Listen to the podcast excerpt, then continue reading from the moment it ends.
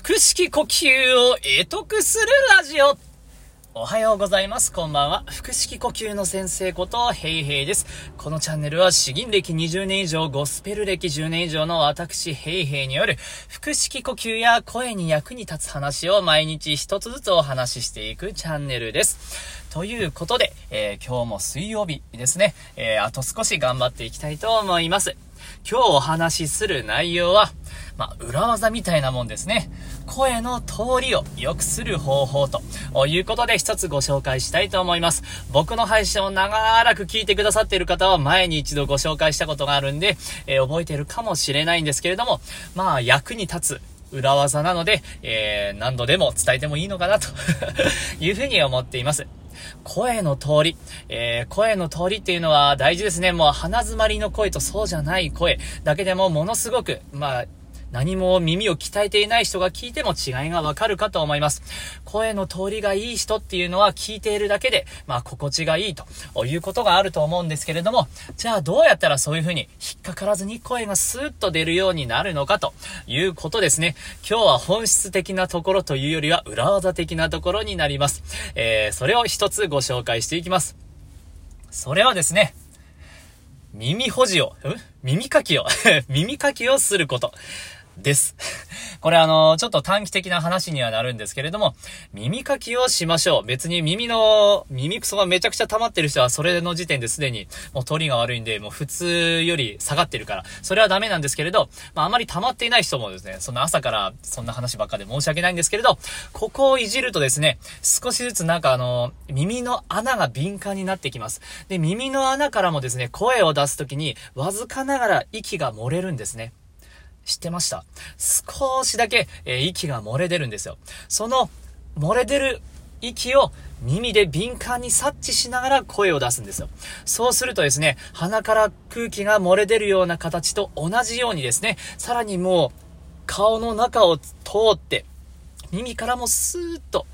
息が漏れ出るような状態で声を出すと。そうすればですね、声の通りが良くなるし、高い声も出るようになると。ただし、これはですね、耳の、耳が敏感になっている時ぐらいしかあんまり効果がないんで、えー、まあそうですね、1時間ぐらいですか。そんな感じかなと思います。これが、まああの、よく友達から馬鹿にされるんですけれども、それなりに根拠があるんですよ。ペットボトルに入った水を、まあ、逆さにしてですね、出そうとしたとき、口が、まあ、そこしか開いてなければですね、水の流れはもう、ゴポゴポと、あまり綺麗な流れになりません。乱流みたいな感じになりますね。でも、ペットボトルの一箇所、穴を開けてあげるんです。で、空気の抜け穴を開けてあげて、そこで圧力を調整してあげるんですね。えー、その空気の抜け穴、小さい穴があれば、水はスーッと流れ出るようになります。それがしっかり空いていれば空いているほど、えー、まあ、あの、水の流れがスーッと、より整ってくるということになります。だから、鼻詰まりの声っていうのはもうそれだけで、えー、声の流れが良くないんですね。今、鼻詰まってますけど、こういう風にすぐわかりますよね。鼻をつまむと。で、鼻を つままなければこういう風に声が変わると。それほどに空気の抜け穴っていうのは大事なんです。その空気の抜け穴をよりもう体中に広げてやる、そんなイメージを持つんですね。それの助けになるのが、この耳の穴ということになります。耳の穴、本当に小さな穴で、えー、空気が通るのは本当にわずかなんですけれども、そこですら声が通るほどに空気の抜け道を意識してあげる。顔中に抜け道を意識してあげる。そういう風にして声を出せばですね、声の流れがスーッと整って聞きやすい通りのいい声になるということになります。まあ僕が実際に体感してきていることなので、それなりに説得力はあるのかなと思いますので、まあ、ちょっと最近声通り悪いなと思って鼻が詰まってる人はとっとと鼻噛みましょう。で、それでもちょっとうまくいかないな、今日は少しいい声出したいな、少し高めの声もスムーズに出したいなって思った人は、ちょっと直前30分前ぐらいにですね、軽く耳かきするのも僕はありなんじゃないかなっていうふうに思っています。